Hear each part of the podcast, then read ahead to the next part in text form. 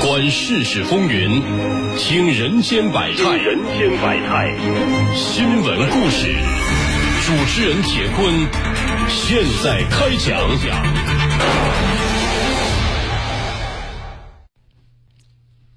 好声音，好故事，各位新年好！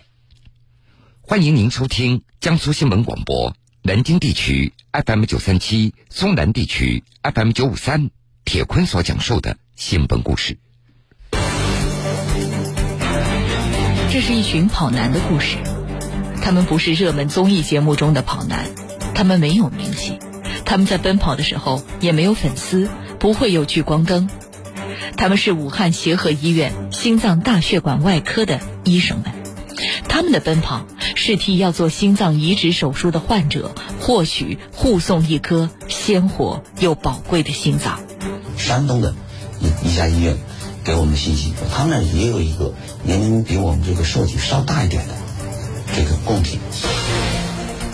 为了挽救生命垂危的病人，为了心脏移植手术的顺利进行，他们和时间赛跑，与死神博弈。人们称他们为“护心跑男”。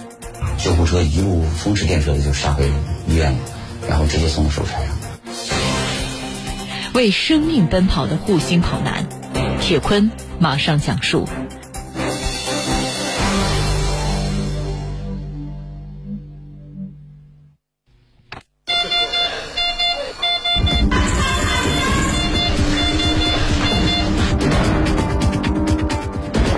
永远病情变化的太快，准备心脏移植，高评委通知。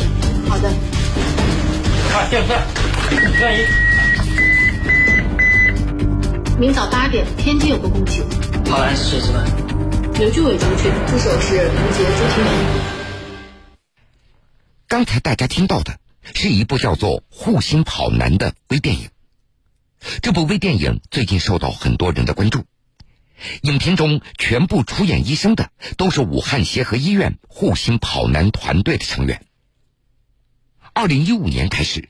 咱们国家心脏移植全部实行脑死亡自愿捐献，因此获取心脏的时间也就具有很大的不确定性。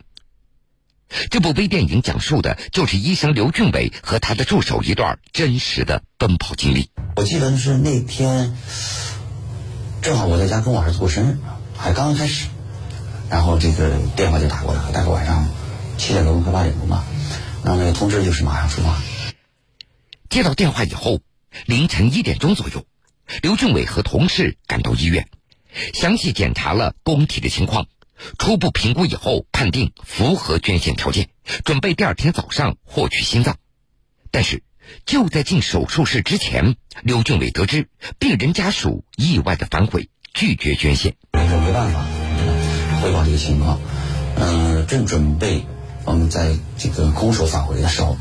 啊！突然又接到了这个另外一个，呃，这个应该是山东的一一家医院给我们的信息，说他们那儿也有一个年龄比我们这个受体稍大一点的这个供体。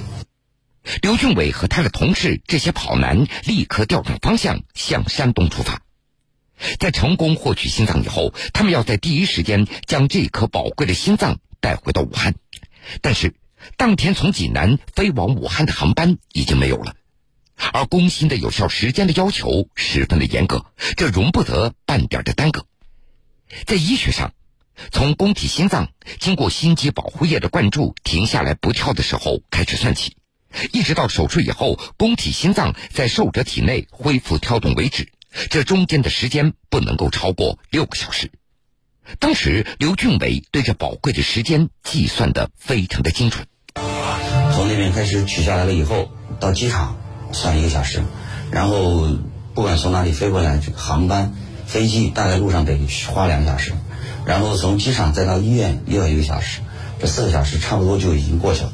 那么手术可能还要一个多小时。实际上在路上能留给我们的就是可以挥霍的这种时间，可能还不到一个小时，半个多小时吧。所以这个时间是非常紧急的，时间紧迫。武汉协和医院出面向航空公司求助，经过协调，南方航空公司决定将飞机临时备降在武汉，帮助这群跑男将心脏护送回医院。而就在从机场回医院的路上，跑男们又遇到了晚高峰。当地的交通广播紧急呼吁一些车主为他们乘坐的救护车让道，而交警更是一路警车开道，让这颗心脏以最快的速度赶往了医院。救护车一路风驰电掣的就杀回医院了，然后直接送到手术台上。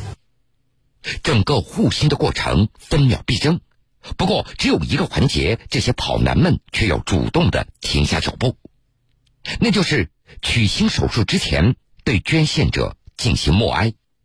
武汉协和医院心脏大血管外科主任医师王国华：我们每次都有仪式，我们每次都要默哀，就是表明对捐献者的一个尊重，对他们表示敬意。这段旅程也只是护心跑男团队当中众多经历当中的一次。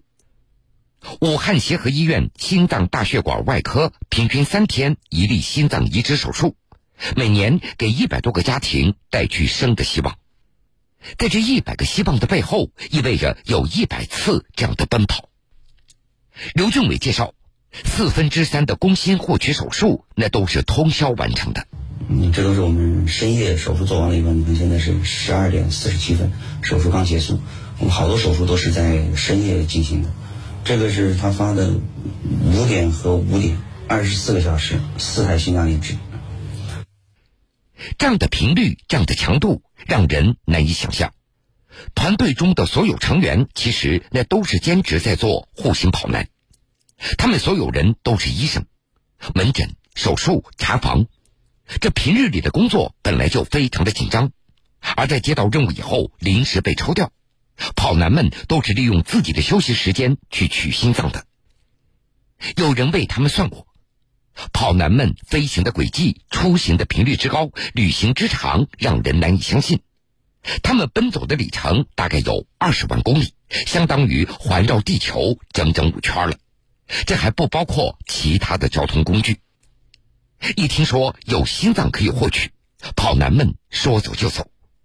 不过这可不是旅行，一点都不惬意。全程那都是高度紧张，甚至带一点疯狂。护心跑男们，他们每次去获取心脏都需要带上三个大箱子，一个是装手术器械的箱子，一个是装心脏的箱子，和一个灌注心肌保护液的手摇泵。三个箱子加起来大概有好几十斤重。他们每一次奔跑，那都是负重前行。即便是这些特制的、非常结实的箱子，因为跟随主人出差的次数太多了，也被跑坏了好几个。而遇到一些没有电梯的火车站，几个人只能够肩挑手扛。他们流过汗，也挨过冻。吃饭去的是机场高铁站的一些快餐店，睡觉要找离曲心医院最近的旅馆。有的时候干脆在汽车里凑合一个晚上。如果遇到极端的情况，他们还会绞尽脑汁，为了争分夺秒想到的办法，哪怕再离奇，他们都要尝试一下。一三年吧，我还有一次这个下暴雨，到了高铁站门口，发现那个前头的广场全部淹了水，大概有齐腰深。没有办法，我们就就就是这个我们那个郭超医生租了一个那个小小木华子，把那哗哗哗哗哗哗送到站台上去了。为生命奔跑的他们，对自己的家人却只有愧疚了。他们想对家人做的，却又做不到的，那就是陪伴了。有的人连孩子学校的门朝哪边开都不知道。有时，这些护心跑男们也感觉到疲惫不堪，马不停蹄，从南到北，从东到夏，不停的奔跑。但更多的时候，他们也为自己感觉到自豪。这些护心跑男有一个约定俗成的习惯，那就是哪怕再累，取回心脏以后，总要待在手术室，等待手术结束，看到心脏在病人体内开始跳动的那一刻，他们才会离开。这就是属于他们的荣耀时刻。我觉得最整个过程中啊，最让我如释重负的一刻，就是当这个心脏顺利复跳了，并且到最后。终于，这个很顺利的撤离了体外循环机的那一刻，我这个所有的压在心头的这些这些，这个像一块大石头就彻底落地了。医院的墙上都挂满了患者送来的锦旗，有赞扬手术医生的，有感谢护士的。不过，没有一面是送给这些护心跑男的。在记者的采访中，哪怕是接受手术移植的病人，他们也并不知道这些护心跑男的存在。他们作为医生的一面为人熟知，但是他们奔跑的时候紧张的瞬间，也只有一颗颗重新跳动的心脏可以证明。武汉协和医院心脏大血管外科副主任医师陈述：“我们明明买的是下一趟的车票，甚至买的是可能是一人座，十五分钟以后出发，前一趟车还没走，我们同事就直接去赶前一趟上车，上前一趟的车，就节约十五分钟。但这十五分钟对他们来说的代价是什么？四个小时没有座位。”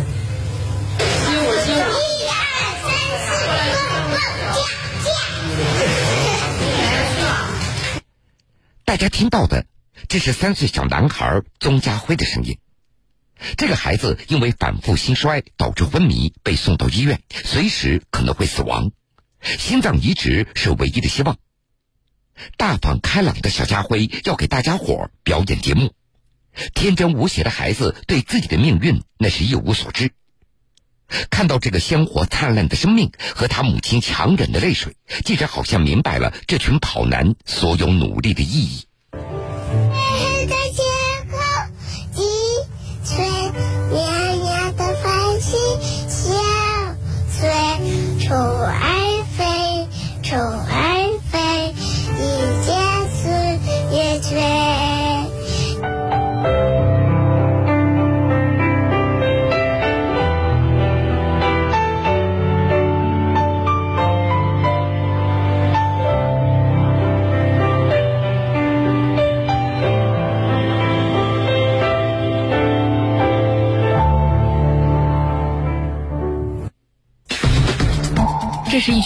男的故事，他们不是热门综艺节目中的跑男，他们没有名气，他们在奔跑的时候也没有粉丝，不会有聚光灯，他们是武汉协和医院心脏大血管外科的医生们，他们的奔跑是替要做心脏移植手术的患者或许护送一颗鲜活又宝贵的心脏。山东的一家医院给我们的信息，他们那儿也有一个。年龄比我们这个设计稍大一点，这个共治。为了挽救生命垂危的病人，为了心脏移植手术的顺利进行，他们和时间赛跑，与死神博弈。人们称他们为“护心跑男”。救护车一路风驰电掣的就杀回医院了，然后直接送到手台上。为生命奔跑的护心跑男，铁坤继续讲述。就在前不久，小家辉这个可爱的孩子已经做了心脏移植手术，而给他取供体的就是刘俊伟医生，手术非常的顺利。更重要的是，在这份幸运之外，有一群人在默默的奔跑，守护着这个孩子。在这一群护心跑男的故事当中，也有很多社会的力量在帮助他们以更快的速度在奔跑，比如。航空公司，比如铁路部门，比如交警等等，所以这一年多来，取回工薪的时间已经从原来的六个小时提高到五个小时左右。您不要小看这一个小时，每一分钟对患者来说意义那都是非常重要的。医者仁心，仁者济世。这些跑男用自己的努力挽救了一个又一个的生命，他们的职业价值也在奔跑中。永远闪光。好了，各位，这个时间段的新闻故事，铁坤就先为您讲述到这儿。如果想回听以往的新闻故事，请各位在大蓝鲸客户端点播“铁坤讲故事”。半点之后，新闻故事精彩继续。